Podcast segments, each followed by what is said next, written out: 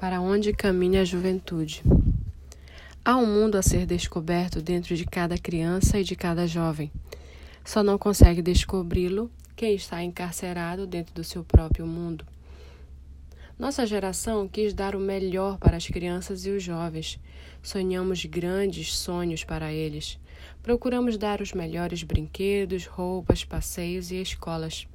Não queríamos que eles andassem na chuva, se machucassem nas ruas, se ferissem com os brinquedos caseiros e vivessem as dificuldades pelas quais passamos. Colocamos uma televisão na sala. Alguns pais, com mais recursos, colocaram uma televisão e um computador no quarto de cada filho.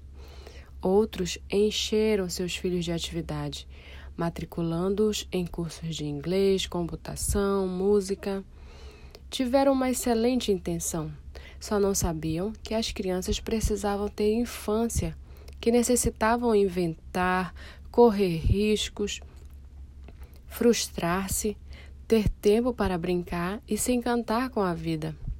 Não imaginavam o quanto a criatividade, a felicidade, a ousadia e a segurança do adulto dependiam das matrizes da memória e da energia emocional da criança.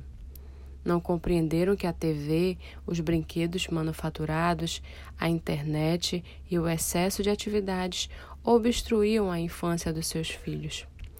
Criamos um mundo artificial para as crianças e pagamos um preço caríssimo. Produzimos sérias consequências no território da emoção, no, no anfiteatro dos pensamentos e no solo da memória deles. Vejamos algumas consequências.